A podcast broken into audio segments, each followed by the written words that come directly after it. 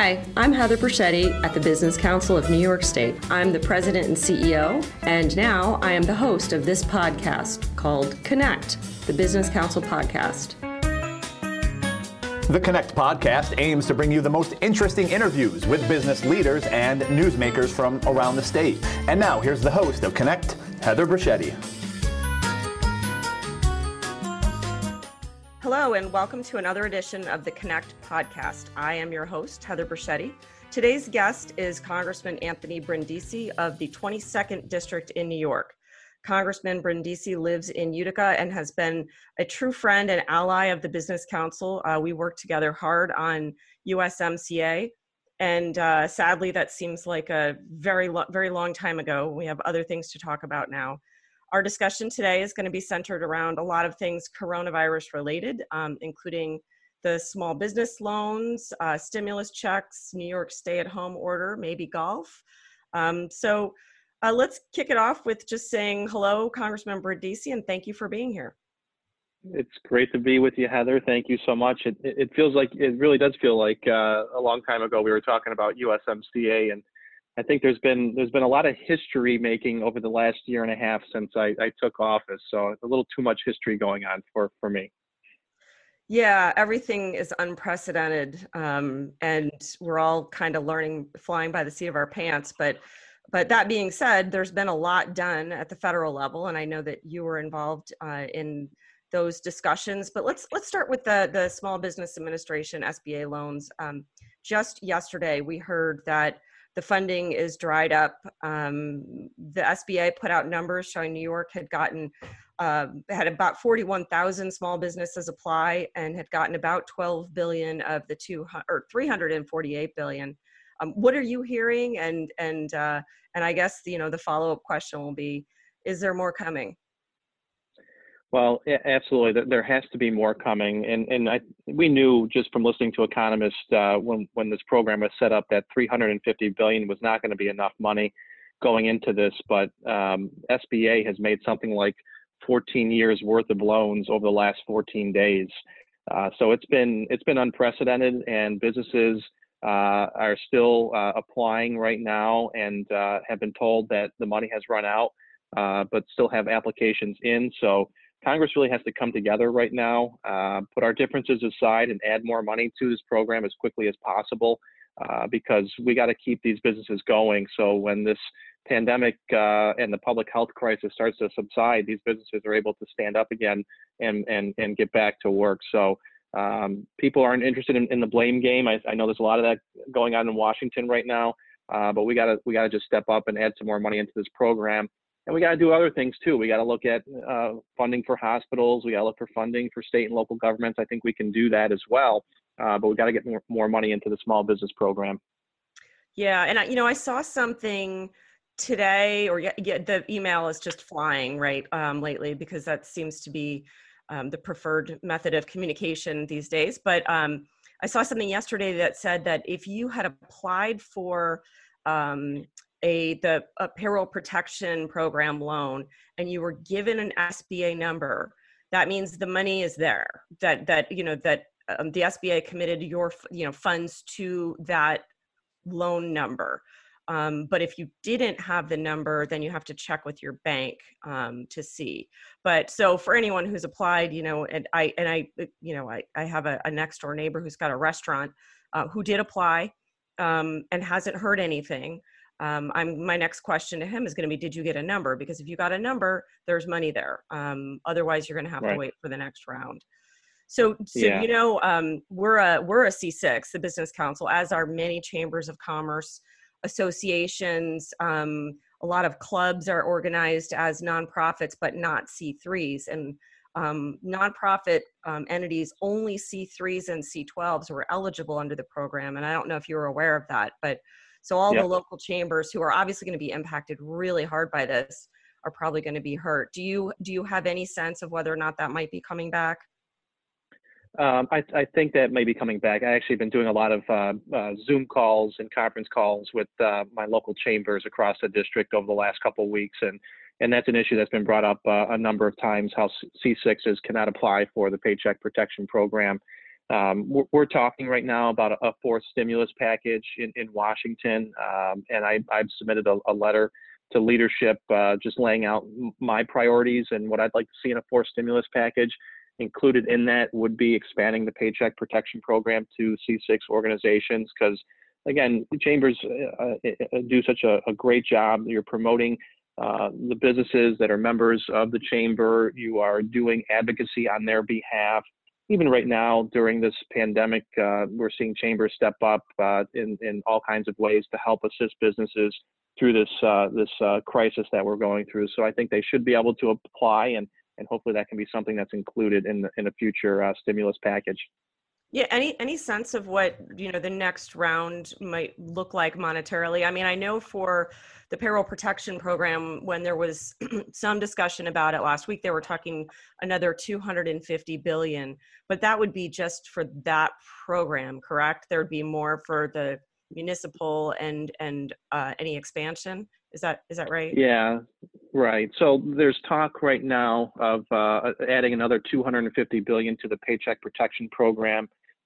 There is some talk about funding for hospitals. That's a big need here in New York, of course, because our hospitals are on the front line of this pandemic, and because they've had to shut down all non-urgent surgeries, they're just hemorrhaging money and have no revenue coming in. So we got to get some more funding to our hospitals. I represent a rural district and have community hospitals, and I can tell you that, you know, they don't have cash on hand to sustain themselves for weeks or months at a time without new revenue coming in. So we got to get them some help. And then, of course, you know, the state is facing a really big budget deficit with the anywhere from $10 to $15 billion hole that New York is facing. So we got to get help to New York as well.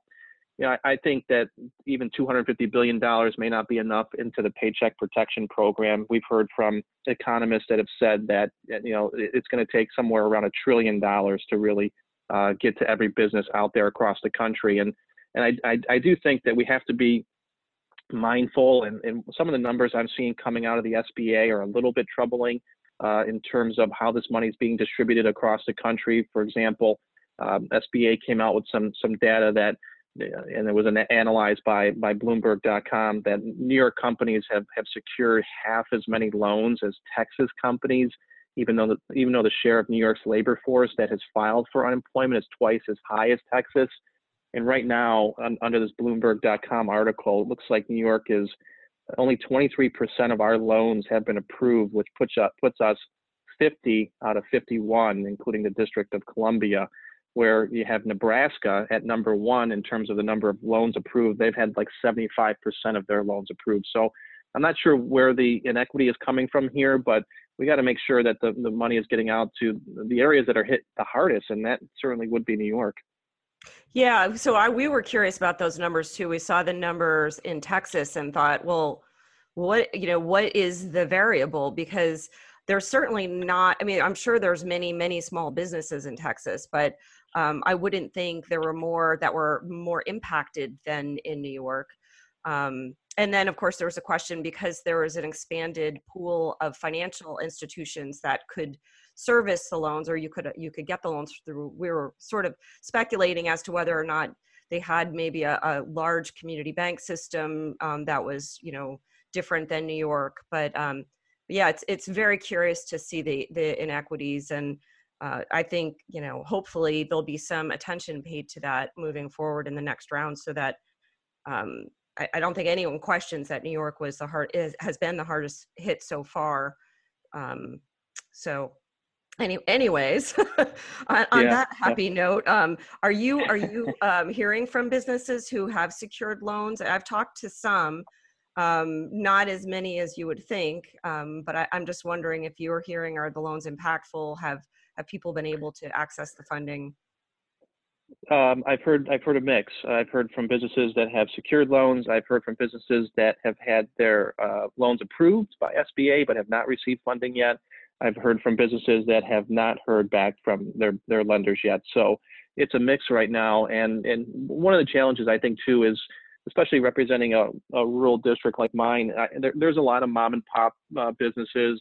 I have a lot of agriculture in the district, a lot of small dairy farms, and And that's another concern I have. I want to make sure, obviously, that those entities, those groups are also getting attention under this Paycheck Protection Program, because these groups may not have as sophisticated relationships with their lenders. They don't have accountants.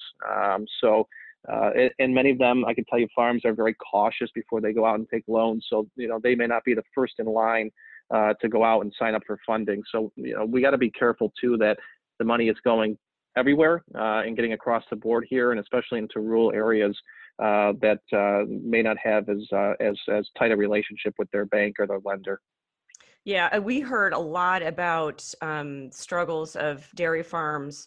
I think last week there was a sort of rumor going around that some stores were limiting people's ability to purchase milk, which there's no shortage of milk available. It's just it's right. A different outlet, right? The dairy farmers that provide restaurant and hotels and schools milk now have to redirect their supply to grocery stores and convenience stores. But, you know, for anyone who's listening to this, go buy some milk. It's good. It's good for you.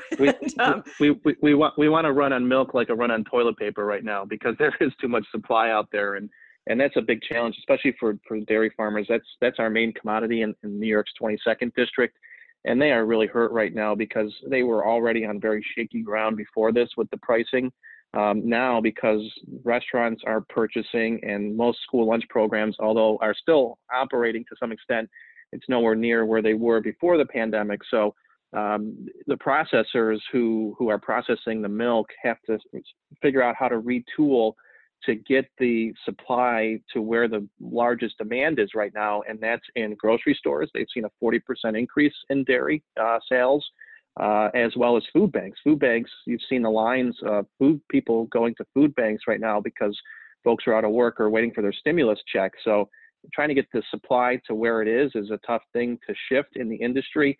In the meantime, USDA, much like Paycheck Protection Program, is making direct payments, is planning to make direct payments to farmers, but it's nowhere near enough what has to be done. We got to get more help to our farmers as well.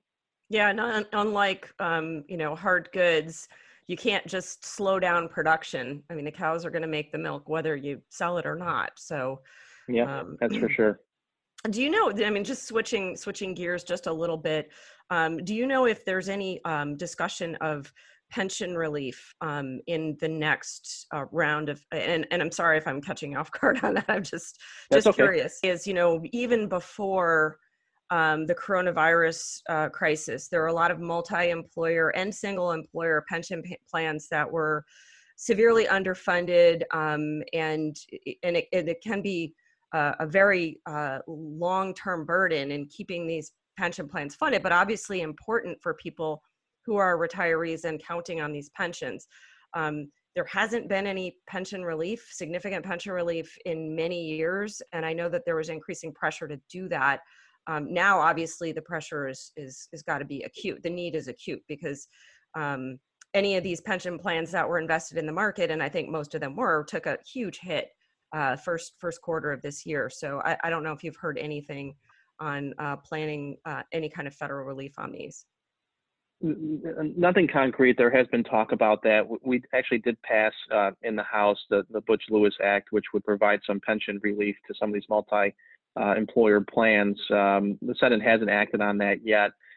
There was talk around USMCA when that was being negotiated, possibly including a portion of that into that overall legislation. That didn't pan out. There has been talk again during the stimulus about doing something in terms of pension relief. I don't think it's something that's in the queue for the interim bill right now to add more money to small businesses. I think that's the most immediate need. It's something that people are talking about in Washington. I'm not sure what will happen with it, but again, there are a lot of pension plans out there that are kind of left in the balance, and retirees who are left in the balance right now because of that. So it's something that's being discussed. Okay. So yesterday, the president spoke a lot about reopening and getting the country back up and open, and maybe having some differences based on where there's, you know, the greatest impact of the outbreak. Obviously, New York City would be one of the, I would think, one of the last places that would be fully back and reopened. But have there been conversations in Congress about getting involved in this? And what do you think of an accelerated reopening? There definitely are discussions, and I think there has to be a role Congress plays here in conjunction with the administration. You may have seen the president appointed a number of members of Congress to a reopening task force. I think that's a good thing. You want to have this be as bipartisan as possible. Just like any piece of legislation, I always say, if you can get both parties to pass it, buy into it, then it's going to, the American people are going to buy into it, and it's going to be generally accepted in the public. Same thing here with reopening the government. You can see some of the political battle lines starting to be drawn, and we've got to try and avoid that. This should not be based on politics. It should be based on science. So I'm encouraged by some of the talks that are happening now, and it seems like the president's backed off some of his earlier rhetoric that he has sole authority, where his plan that he came out with this week seems to leave it more in the hands of the governors working in conjunction with the federal government, which I think is the way it should be done. So we have to have a plan here, and there are talks in Congress about how we move forward here. We're trying to figure out too in Congress, how do we come back to do voting in this current situation that we're in, because we're going to have to pass another stimulus package. We're going to have to pass an interim package, and we have no system right now as I speak on remote voting.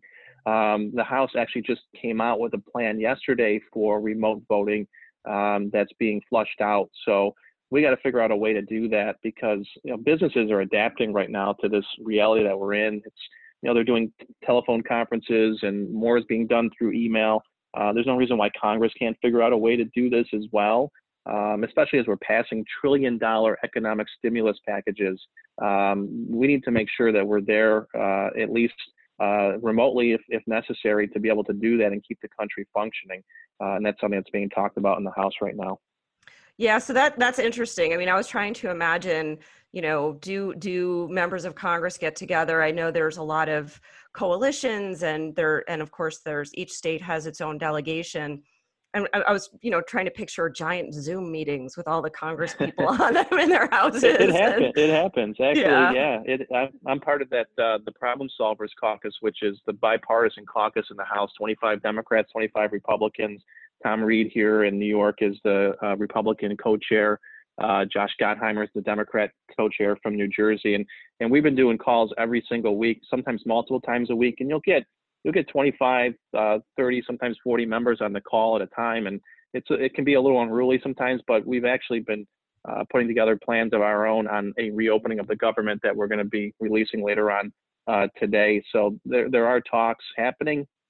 We're figuring it out. There's no reason why Congress as a whole can't figure it out. And even when we get back, because I think this social distancing is going to be some aspect of our life, face masks are going to be some aspect of our life going forward here, at least until a vaccine is developed. So we're going to figure out ways, even when we're back in Washington, how we can conduct hearings, because most of our hearing rooms aren't set up. I mean, it's impossible to social distance in some of these hearing rooms because they're so small. So we got to figure out ways that we can do this, given the new reality that we're in. Yeah, I mean, it's amazing how fast we've had to adapt to technology that actually was out there. Probably 2 months ago, doing daily Zoom meetings is something I would have not even considered, and me either. I would have needed to recruit the talents of my college age son to try and figure it out. Now I'm like a wizard. I can change my Zoom background, even during a call. And so when you have your caucus meetings, do you guys do fun things like wear hats or have cocktail parties or anything?